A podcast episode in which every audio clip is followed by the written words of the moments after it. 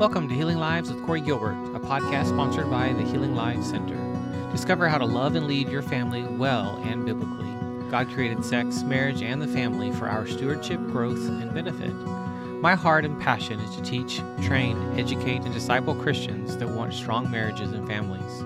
The Healing Lives Center has been serving Christians since the year 2000. Its mission is to be a center for sex, trauma, and marriage education and transformation where we offer counseling, coaching, courses, and speaking services to you, your church, or ministry. Check us out at healinglives.com. All right, I'm excited to share with you a new book that just came out this year, actually February 2023, by Shaunti Feldhahn and Dr. Michael Sytsma. Dr. Sytsma was one of my professors and mentors, and is continues to be um, in sex therapy and, and um, counseling. And so, just very excited to um, share with you this resource that I think is one of the best books on sex and marriage that is biblical and researched. So it's got both pieces from a practitioner. Um, so very excited to dive into this. So here we go. Uh, looking forward to the impact this will have on you um, and you thinking through where things are at for you and your spouse. Use this as a springboard for conversation. Um, here's the book. You see it there on the screen there. Oh, it's actually not going to show up on here because of the green. uh, Secrets of Sex and Marriage, eight surprises that make all the difference. Absolutely, yes. All right. So we're going to go through the eight surprises and talk through the points that kind of um, that uh, Shaunti Feldhahn and Dr. Michael Sytsma make um, in their discoveries in the research. So, number one, there is a wide range of normal and understanding some very simple truths can help us thrive. Um, most of us care for our spouse and are trying hard, but often in the wrong areas. And so this is actually meant to help you see that a lot of what we're trying is not working. So let's find new ways to make it work. So number one, the uh, wrong assumption. We are not normal, especially my spouse is not normal. Um, we tend to get very judgmental of our spouse and, and or ourselves. But the truth is you are probably more normal than you think and so is your spouse. So many sexual issues are common. I personally say that every couple has sexual issues. It's just a matter which variety is yours because we're different. Uh, you or your spouse might have a very good reason for not being part of the statistical norm. So use use normal as a conversation starter, not as a standard. And so here's an example of that, or kind of a way to think about this. So how often are couples having sex? Well, once per day, it's 4%. Less than once a month or never is 23%. One to three times a month, 28%. Once or twice a week, 29%. And then three to six times a week, which is 15%. So the average among those having sex are one and a third. So a little over one time per week. So normal, it doesn't matter whether you're normal or not. It's where, where's reality for you and what are you doing with that reality in the relationship of your your marriage. Wrong assumption number 2, having consistent sex or not doesn't really impact the marriage. The truth is, regular sexual intimacy with your spouse really matters to the marriage. So three common factors here are first, a couple is much more likely to to be happy with how often they have sex if they are having sex once a week or more. So it's actually that's a very good measuring stick to know about what's healthy um, but careful with the word normal. Second, a couple is more likely to be happy with frequency if they have roughly similar levels of, of desire for sex. Many, if not most, don't.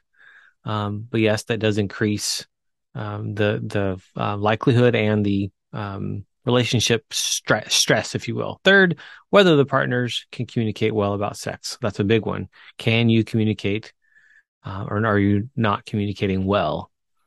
Wrong assumption number three, we have a difficult time talking about sex, but that's okay. After all, actions speak louder than words. Uh, the truth is, actions may speak louder than words, but without the words, you may not be getting as much, act, much action. So people who are able to talk about sex with their spouse have significantly more sex. People who talk about sex well are also far more happy about the frequency of sex as a couple. And most important, people who talk about sex well are also far more likely to be happy in their marriage than those who do not. So tension over sex often um, aren't about sex per se, but about a host of other factors running under the surface. So important. So that is the number one, the first piece of this puzzle of the eight from the secrets of sex and marriage. Number two, creating a healthy, intimate life starts with what happens in your mind, not with what happens in the bedroom. So your first mindset mindset shift is from problem to vision. And so this is where it gets into homework for you. Homework assignment, create a sexual vision. How often do you want to cuddle? Do you want playful sex, erotic sex, functional sex, etc.? Or what is an ideal mix of each? What are ideal practices? Essentially, what will be fun, intimate, connecting, and healthy for you as a couple? It's important to, as we saw earlier, talk about this, make plans, dreams, laugh. You're not going to be the same. That's okay. Mindset shift number two is from believing the worst to believing the best. When it comes to sex, believing a negative narrative is far more toxic to the marriage than our actual sexual difficulties. So be careful with your mindset there. Mindset shift number three is from seeing bad heart to seeing bad skill. So we need to actually learn new things. That's where different manuals like Celebration of Sex um, by Doug Rosenau and others can be really helpful. But careful where you get your information. There's a lot of messed up stuff out there. Mindset shift number four from my spouse is dissatisfied with my imperfections to my spouse finds me and my efforts appealing regardless. So important the attitude, the heart. And mindset shift number five from are we allowed to to what's healthy for us? So, so important. Are we allowed to isn't going to get us very far. It's actually really potentially dangerous versus what is healthy for us. Look at the heart as you and your spouse decide together what is healthy for the two of you. And the last mindset shift from pursuit of pleasure to pursuit of connection, of which pleasure is a byproduct. So helpful, these mindset shifts. All right. Number three of the surprises our culture has a male centric view of what desire is and what it means to want your spouse. In general, for men, desire leads to sex, and for women, sex leads to desire. But as we saw, careful with normal, um, we're all different. So, fact number one there are different types of desire. So, what are they? Really important to understand this. If this is new to you, this could be revolutionary. If you've heard this before, um, lean into it. Uh, listen here. So, three types here initiating desire, receptive desire, and resistant desire. Initiating desire, I'm hungry for sex with you, feeling that, that kind of, uh, that's t- typically the person that again initiates. Receptive desire, really important one, open to sex, but for various reasons simply doesn't think about sex as often and feels desire in a different order than the person with initiating desire. Um, really helpful, really important one. But then there's the third, resistant desire. Like a car with the parking brake on, or even in reverse, there's an active resistance. This is an unhealthy one. In 95% of marriages, at least one spouse does not normally feel desire and pursue it. So think about again normal. In most marriages, at least one spouse does not normally feel desire and pursue it. We've been way too influenced by movies um, in an unhealthy way. Fact number two desire can be felt in a different order. So look at this, th- these numbers here and some of this research is really interesting. So the majority men, 59%, I tend to be in the mood for sex and want to pursue it with my spouse, whereas 24% for women. Um, kind of even on the 13 16%. If my spouse initiates or mentions sex, or if something happens to make me think about sex, like a scene in a movie, that is when I'm in the mood. So that's actually kind of low. Okay.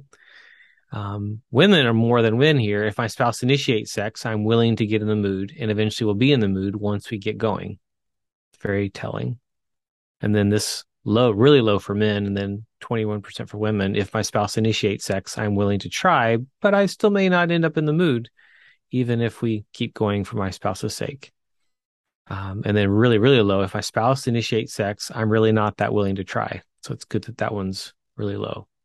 Fact number three, we take on different desire roles. As we saw what, uh, what those are. Number four, fact number four, anticipation time can wake up a receptive partner. So that means we talk about it, we plan it, and the anticipation time can be huge for that receptive spouse. A fun prompt helps the receptive spouse to think about sex before they get to the bedroom. So it's not like just sprung on them, if you will. Um, it, that's where planning is is really really important for a lot of couples. And fact number five: how we handle a mismatch is more important than the actual physio- physiological difference. So, what should we do? What could we do? Here's some helpful ideas. Be curious. Accept that your spouse's sexual desire is different, not deficient. Similar, similarly, accept that you are not broken. Ask your spouse about their desire type and desire role. Brainstorm solutions requires talking um, and establish an intentional, healthy pattern. So helpful, so, so powerful. All right, number four of the eight things. Even with desire differences, we are not as far part, apart as it might seem, which makes bridging the gap easier um, that we, than we might think, which is really, really important. So, point number one for number this fourth one: conflict and distress around sexual desire is actually normal in marriage. Yes, it is. All couples are go here. It's about how you handle the differences and this this conflict. Point number two: a different level of desire doesn't mean a lack of desire. Point three: we are not as far apart as we think. We both want connection and pleasure, and often in roughly similar frequency, but we approach it differently. Point number four in many cases, both spouses want more sex than they are getting. Interesting. Um, instead of higher desire person asking, Why aren't you having sex? We both need to ask, Why aren't we having sex?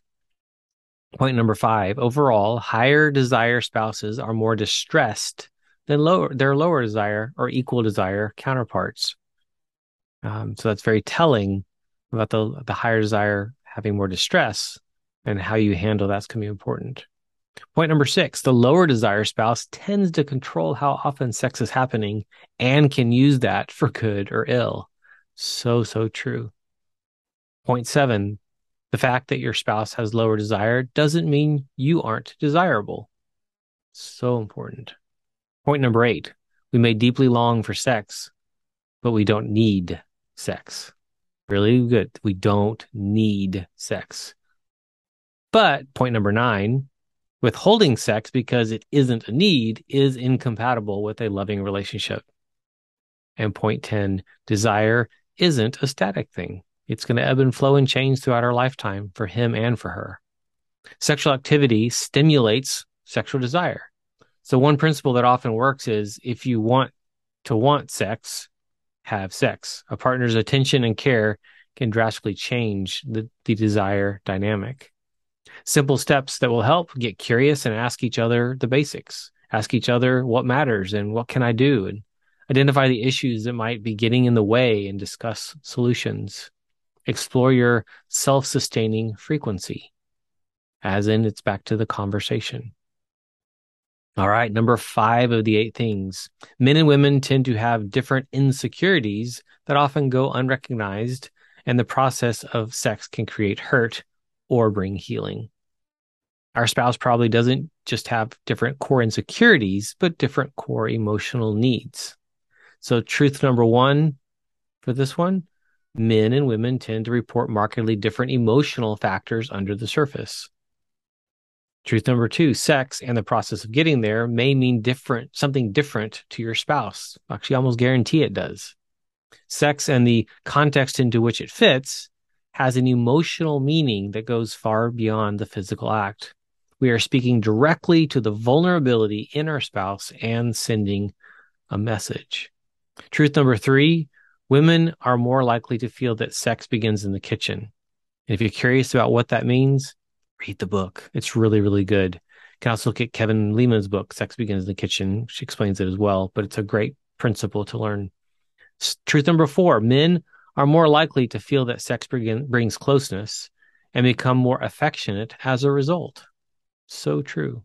And truth number five other insecurities can impact how we feel about sex. So, how do we create security to connect sexually? Learn your spouse and yourself. Practice more. Uh, get encouragement and support from others. That's careful who you get support and encouragement from. But yes, advisors, counselors talk about what matters together as a couple in a solution focused way. Care for the underlying emotions, especially when the answer is no, to protect the relationship. Don't just have no, and that resistance it can be unhealthy. So again, hope these are helpful for you. Uh, number six of eight. To make sex more erotic and emotionally meaningful, curiosity and playfulness are more important than perfect technique. And we've seen that word curiosity show up already a few times.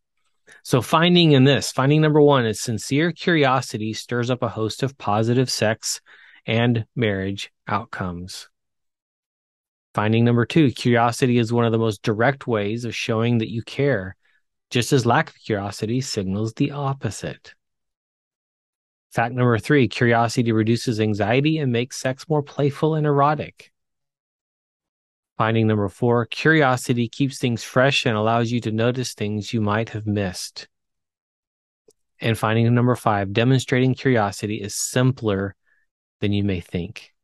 Very, very important principle here, number six. All right, number seven of eight having a comfortable way to signal and receive openness or interest in a way that is genuine to each of you will create connection and prevent much pain. So, how can we do this? Signal and receive openness. Skill number one send a signal to create a spark. Got to communicate. Skill number two make sure the signal is not just being sent, but received well. So, they need to actually um, know what it means and be able to interpret it right. Skill number three, clarify what you are sparking. What are you requesting? And skill number four, know how to and to say and to receive a no. That's maturity. And the final one, eight of the eight, accepting that your spouse isn't everything you wanted, let you enjoy what you've got. This is an interesting one. Accepting that your spouse isn't everything you wanted. They're not perfect and you can easily in your mind go way off the rails when you miss this one. So, step number one to do this realize that change is up to you. Step number two grieve what is not the way you wished. Number three, extend grace. And number four, honor them. And these are the eight surprises that make all the difference in the book Secrets of Sex and Marriage from Shaunti Feldhahn and Dr. Dr. Michael Sytsma. I highly recommend getting this book. Use it as a Bible study, use it in a group, use it as a couple. This is a great resource that can really, really um, uh, revolutionize your relationship. Blessings. Thank you for tuning in to the Healing Lives with Corey Gilbert podcast. It has been an honor to serve. If you are struggling, have questions, or in need, Dr. Gilbert offers a free consultation for new clients. Check us out at healinglives.com to book a call. If this has been helpful to you, please share it, leave a review, and help us get the word out so that we can see lives changed, marriages transformed, and more people come into a life changing relationship with Jesus Christ. The Healing Life Center offers online courses, programs, books, intensives, and other services to help you live biblically and well. Discover more resources on YouTube and in Dr. Gilbert's Healing Marriage Facebook group, The Healing Marriage.